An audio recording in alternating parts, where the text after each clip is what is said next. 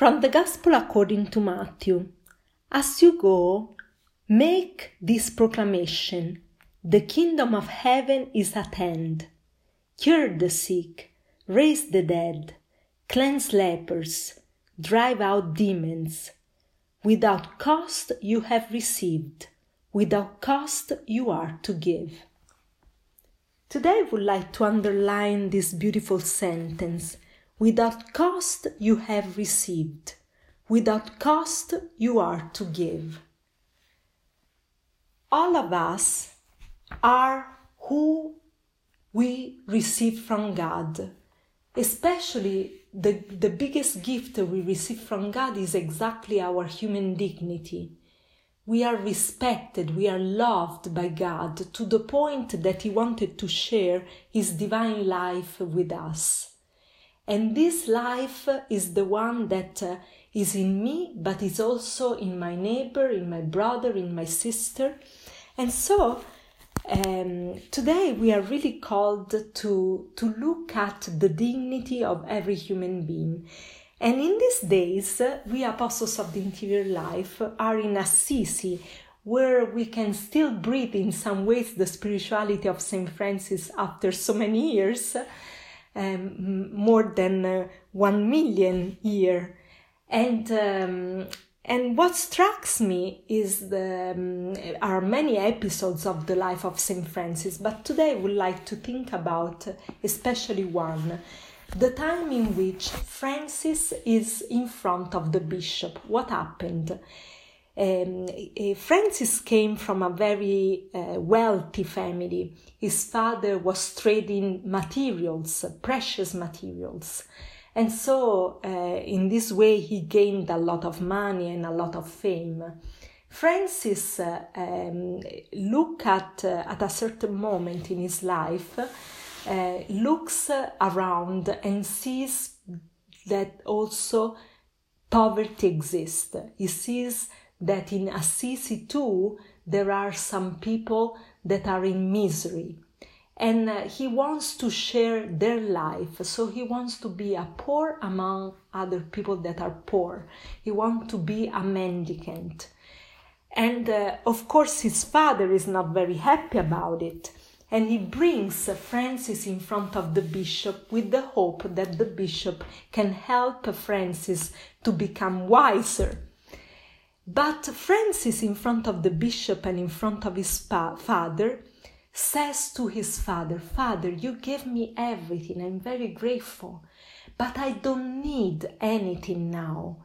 And so he, uh, he gives to the father even the the robe that is, he was wearing, everything that he was wearing, and naked in front of the father, in front of, of uh, uh, the bishop, and in front of the people that are there, looking at the scene, uh, says, Father, I'm here, I'm, I'm yours.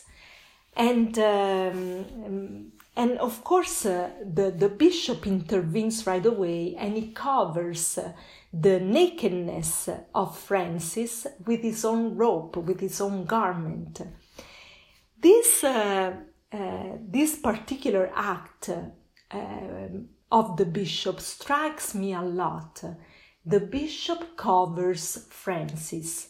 Of course, because uh, it's not uh, uh, something that you know can be done to be naked in front of people is not modesty right but more than that is because he wants to give back um, to underline the, dignity of francis. Um, he wants to um, uh, to show respect towards francis. And uh, this is the reflection uh, of today. Uh, I was thinking about the fact that many times in our daily life we may have the temptation of underlining the frailty, the nakedness, or, or uh, better, the defects, uh, the, the sinfulness of others. Maybe also because uh, we would like to feel superior in, in front of, of others. And uh, actually, like also what uh, Saint Paul says in the, sec- in the second letter, in the letter to the Philippians, uh, at, uh, in the second chapter of that letter, he says that uh, we cannot feel superior to anybody. We cannot think that we are, that we are superiors to others, but uh, at the most the others uh, are superior to us. That should be our thinking. And so, uh, why so? Because uh, we have a dignity from God, but the same dignity that we have is also the dignity of everyone else. So, if that would be always in the front uh, of our mind, our way of uh, relating to others would be different. And so today, as a little resolution, we can think about uh, how can I relate to others? Do I speak badly about someone? Um, do I underline their their defects?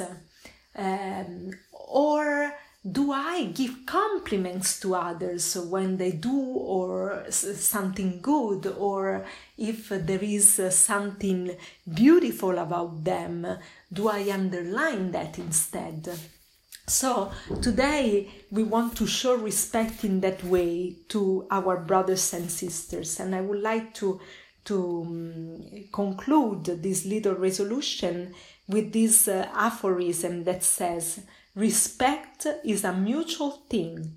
If you want respect, first learn to respect. Respect is a mutual thing. If you want to respect, if you want respect, first learn to respect. Have a blessed day.